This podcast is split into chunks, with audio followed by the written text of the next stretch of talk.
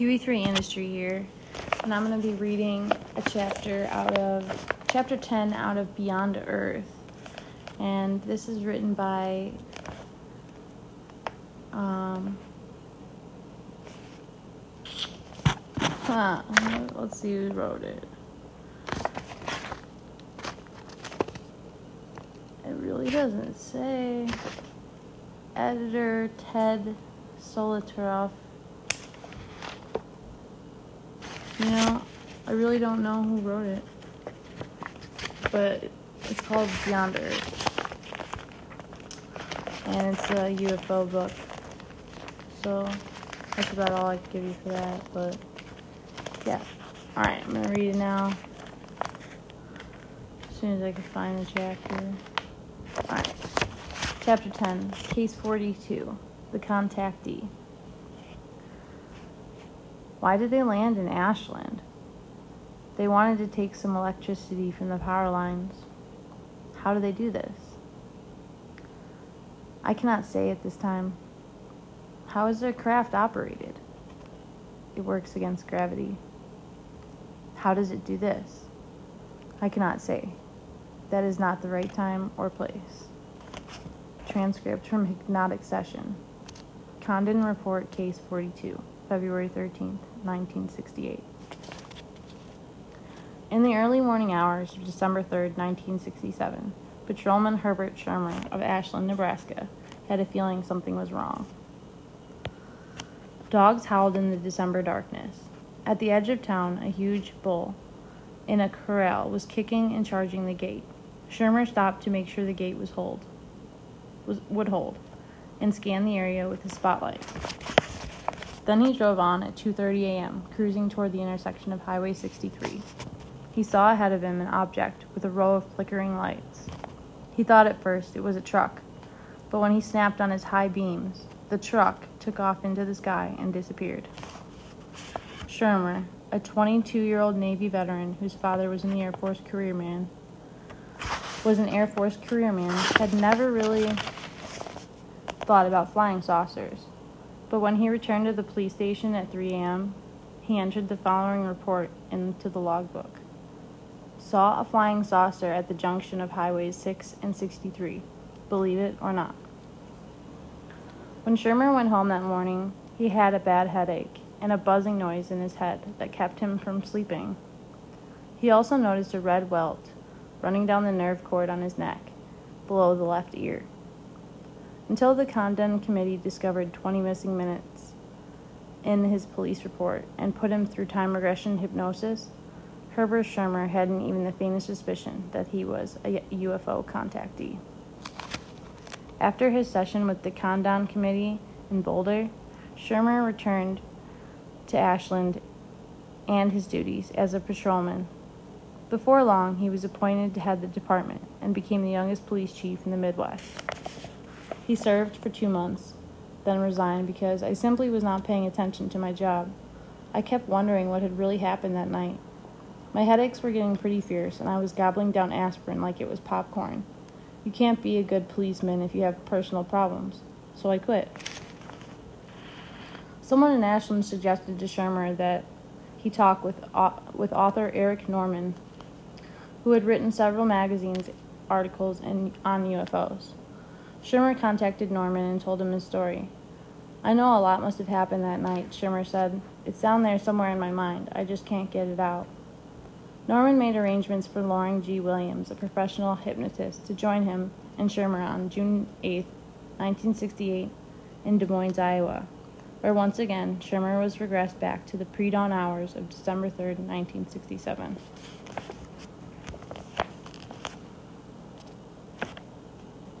What time is it? 2:30 in the morning. Hmm. What's that up ahead? Something on the road. Probably a trucker with a flat tire. I'll turn on my brights. Wow. Hmm. The row of lights are very bright. They're flashing. The red lights are flashing real fast. My God, what is that thing? What? It's leaving the highway and going up in the air. Hmm. That's an odd field. Nothing can land there. I'd better follow. Williams asks, Where are you now? Schirmer says, I'm going up the mud road to the field toward the light. It's very bright. The lights are flashing. I'll call, I'll call. Williams said, Who are you going to call? Schirmer says, The police at Wahoo. Wahoo, 408, come in, Wahoo. Hmm, radio ain't working. What happened to the engine? Where's my lights? What is that thing? Williams asked, Describe it for me.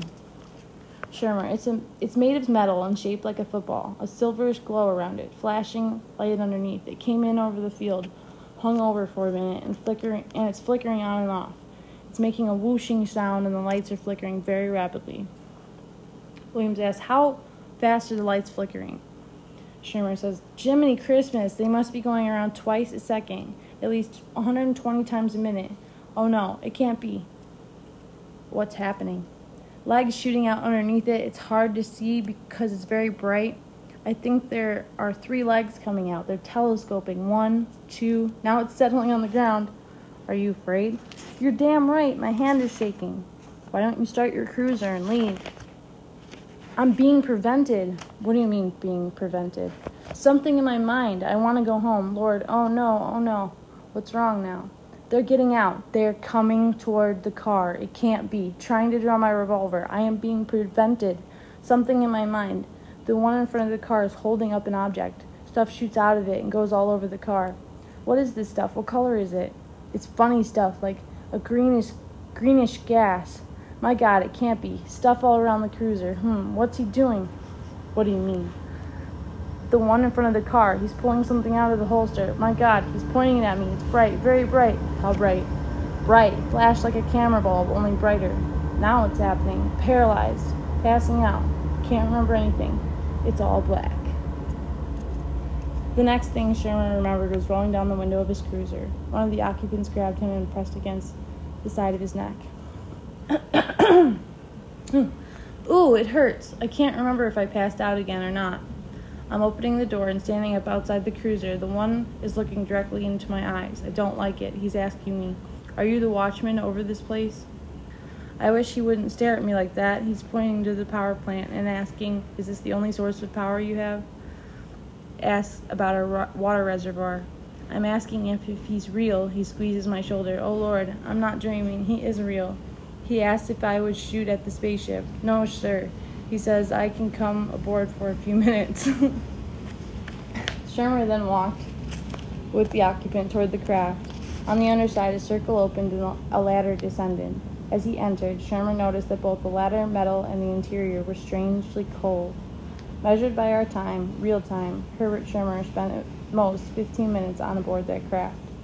During the briefing by a crew leader, it was explained to Schirmer that, as they talked, his mind was simultaneously receiving data input. He was told they do this with, with everyone they contact. In the following extracts, paraphrase materials in italics. Schirmer is standing in a room about 26 feet by 20. The ceiling is about 6 feet high. The lightning the lighting comes from strips along the ceiling and, and has a reddish glow. Two triangular back chairs are facing a control panel of some type. Above the panel, fixed to the wall, is a large vision screen. There are portholes along the sides of the aircraft. The crewmen, who stand four and a half to four feet, feet tall, are wearing close fitting silvery gray uniforms, boots, and gloves. On the left side of the chest is an emblem, a winged serpent. Their suits come up around their heads like a pilot's helmet. On the left side of the helmet is a small antenna. Their heads are thin and longer than a human head. The skin on their faces is gray white and nose flat, the mouth merely a slit which does not move. The eyes, slightly slanted, yet not like those of an Oriental, do not blink. The pupils widen and narrow, like a camera lens adjusting. He's asking me if I would like to see some of their thing how their things work. In my mind I am thinking no because I want to go home but something tells me to say yes. He's showing me things that look like computer machines. He pushes a button and the tape start running. I am starting to tingle. He is punching buttons on the machine. Through my mind, somehow, he is telling me things. My mind hurts. There is something. He is speaking, and he is telling me in this observation craft with a few of four men. With a crew of four men. Williams, is he communicating with you by voice or through the mind? It seems to be both methods. It appears they do all their own speaking through the antenna devices on their helmets. The one who is talking with me speaks with a voice with a sort of broken English. It is a very strange sounding and appears to come from deep inside rather than from his mouth. I cannot describe it. He is saying they study our languages on earth through some sort of machine. My mind tells me that they have computers to speak many any language, somehow, wherever they land. Where are they from? From a nearby galaxy. They have bases on Venus and some other planets in our galaxy. Do they have bases on Earth for their saucers? Yes, there are definitely bases in the United States. There is a base located beneath the ocean off the coast of Florida, which is a big thing. This would be used for our benefit and theirs. There is a base in the polar region. They did not say whether it was the North or South Pole. There is other big base right off the coast of Argentina. These these buses are underground or under the water. How do their craft operate? The ship is operated through reversible, reversible electromagnetism.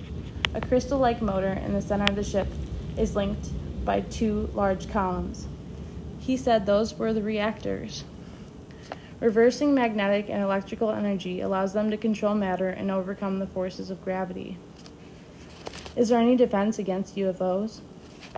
I would not even disclose that to the Air Force because they would try to destroy them, and now they are telling me their ships have been knocked out of the air by radar. Before they hit the ground, the mothership destroys them by a built in me- mechanism that blows them up and burns them. How can radar knock them out? I don't know. There's something ionize. It is a long word which I cannot pronounce. Ionization? Yes, that's the word. What do you know about motherships. They are huge affairs, but we would call interplanetary stations. All of their headquarters operations are headquarters type operations are carried out in them. They are the main observation stations, so high out in space that we cannot acknowledge them. The saucers arrive here carried by the motherships. They are then re- released to the bases on Earth. Both motherships and saucers use light beams to look in on anything on Earth, into any factory, home, or house. They also monitor our Earth communication systems. Aboard the ship is a disc shaped object about six feet in diameter.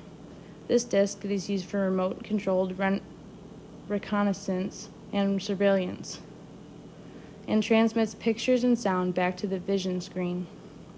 The crew leader flicks a switch and the screen comes out, revealing the outside of the craft. Two of the crew are walking back and forth like guards. They walk with a stiff military posture that reminds Schirmer of men who have been in the armed service a long time.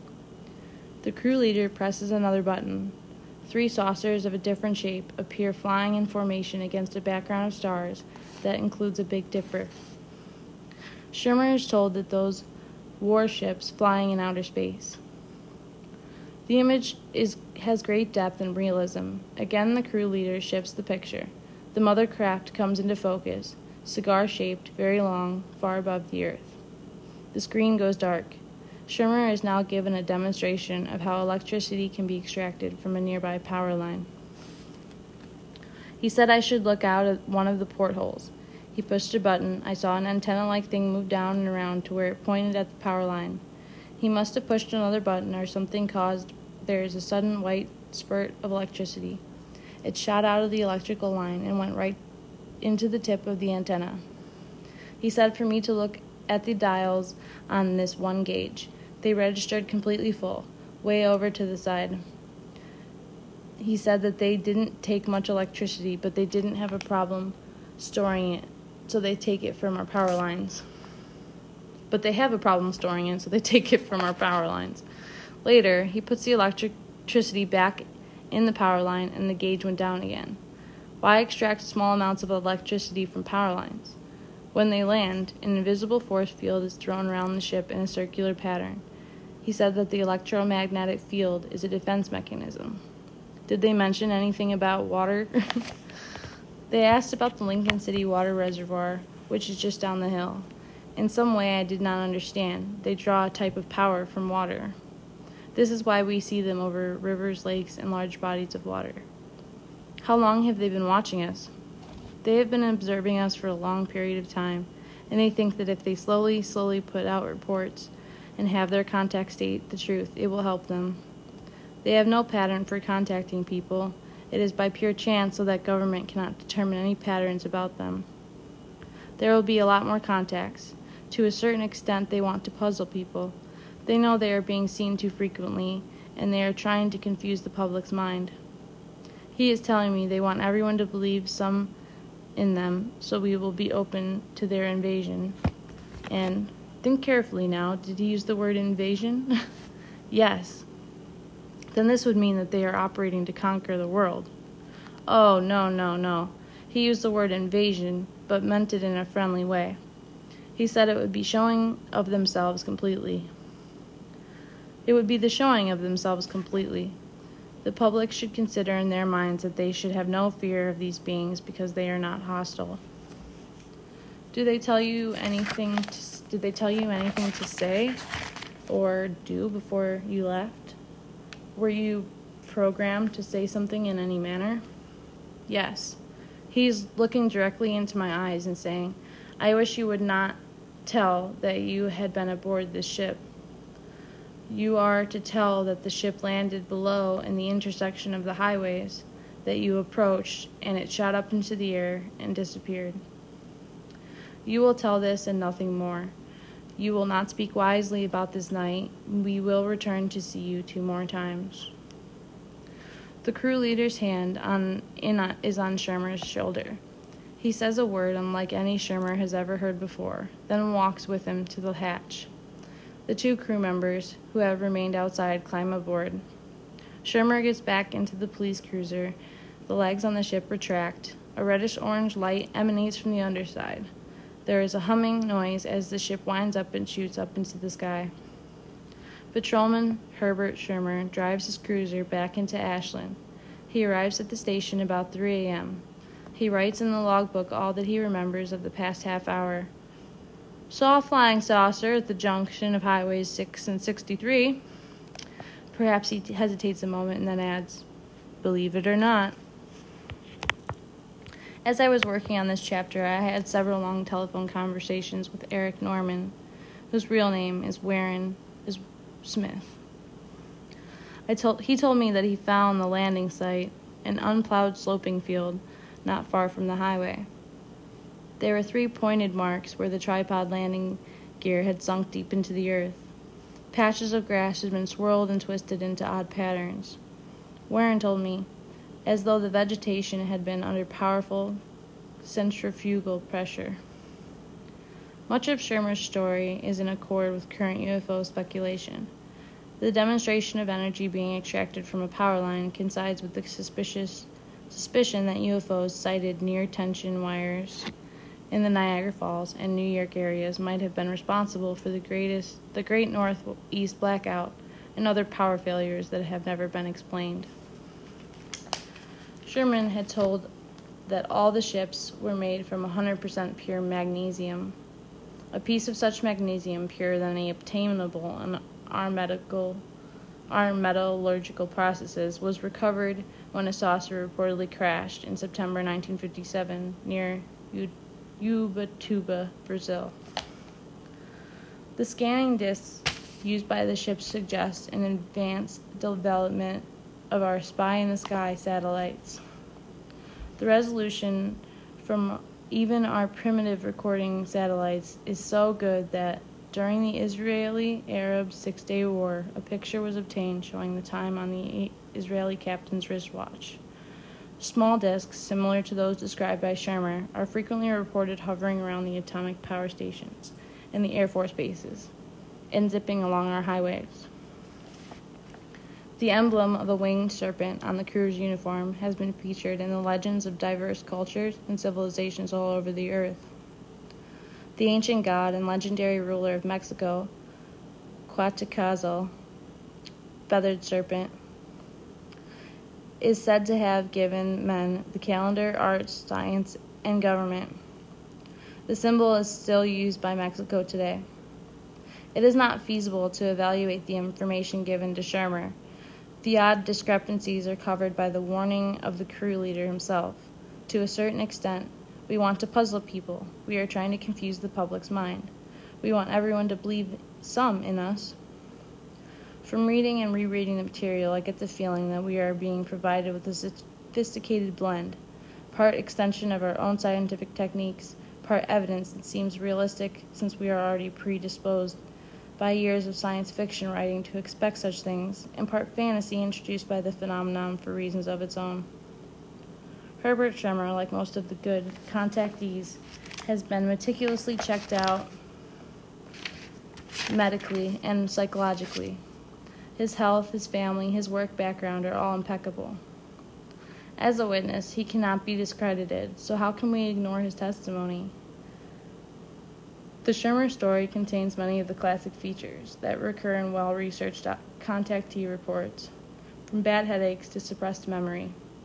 Next to the case of Barney and Betty Hill, the New Hampshire couple who, under hypnosis, accounted for several lost hours aboard a spaceship. Schirmer's is the best documented case of its kind on record.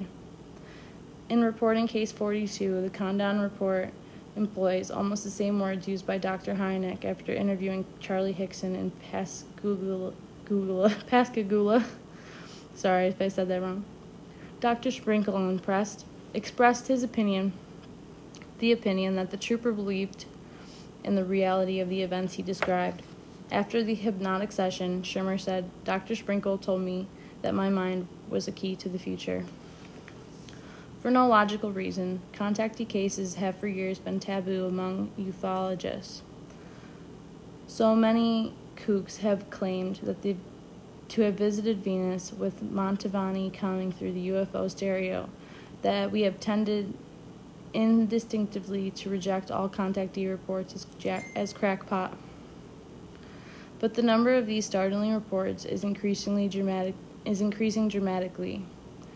Researchers like John Keel and Gordon Creighton have speculated that there may be that, that, that many Herbert Schirmers living in America, Brazil, France, Russia, people who think that an ordinary UFO sighting who are actually cases of contact, and that there are hundreds of silent contactees all over the world who, wary of exposing themselves to ridicule and even doubting the reality of their experience, never tell their story to anyone. Charlie Hickson and Calvin Parker thought long and hard be- before deciding to talk. In the strictest sense, they are not considered contactees because no communication took place, at least as far as they remember. However, we may balk at the idea occupant encounters cannot be disregarded because they are just too numerous. The late James E. McDonald had an unusual criterion for dealing with reports that strained his credibility. He called it the soda pop factor. It was his habit to search the data for some solid nonsense bit of evidence that need not have been there, except that human beings often do normal things in the midst of traumatic situations. McDonald was prepared to dismiss the delightful contact story told by the Orfeo and Angelucci until he learned that during one meeting, Orfeo's extraterrestrial contact announced that he was thirsty, so Orfeo dashed into the cafe and bought two bottles of orange soda. For McDonald, this Mo- this moment of sanity made an otherwise incredible story somehow plausible. All through the Schirmer material, I kept watching for the soda pop factor. Toward the end, Warren Smith tells Schirmer was tells that Schirmer was totally ignorant of the UFO literature before his experience. But because elements of his story seemed to parallel aspects of the well publicized Hill case, Warren asked Schirmer if he had ever heard of Barney and Betty Hill, Schirmer mused for a moment, then beaming. Oh, yeah, they were those outlaws in that movie. Betty and Barney. Bonnie and Clyde. The soda pop factor. Okay, so, I mean, that was a really powerful story for me because I had my own experience with contact and basically it's such a like messed up memory even right now for me like right now as i'm trying to remember it because it seemed like it was daylight and nighttime all in the same experience. Because i have an, part of the memory it's dark and part of the memory is light. And i'm completely paralyzed eh, while this is all happening. And I wonder if the daylight and nighttime thing is all part of how they want to blur our memories on what actually happened. So, yeah, I was laying in my bed. I know that much. And then I could sense there was something on the opposite side of my door. Like like a sense that's like so terrifying. You want to get out of it. You're like, "How do I get out of this? What can I do?" And when you're paralyzed, you cannot move. They like they use some kind of force that paralyzes you so that you cannot move, okay? And it's it's not like just kind of scary. It's probably the most terrifying feeling that there is that I've ever experienced. I'm even choking up thinking about it because I don't want it to happen again. But it was very real, and uh, the only thing that was going on in my life around that that I possibly thought that they could have interest in was that I began making my own language like a language just for writing. I hadn't made it for speaking, but it was a language that consisted of the 26 letters of the alphabet and um, 0 through 9, all as a series of three dots arranged in a different way for each letter. And it was pretty intricate, but that was the only thing I could think that they wanted, and that was the only thing that had moved in my room that I hadn't moved while I was under it was the only thing I noticed when I came out of it. So, um, and when I had come out of it, I had woke up the next day. It was like I, I couldn't go right back into life after that. It like, like put me to sleep and out. So, it's probably helped me not be able to recall it that well. So yeah, I really wanted to share that with you guys, and this is basically my first first podcast besides my introductory one. So this is the first episode. So I, I really appreciate you guys listening and yeah, stay tuned and have a great day. Bye.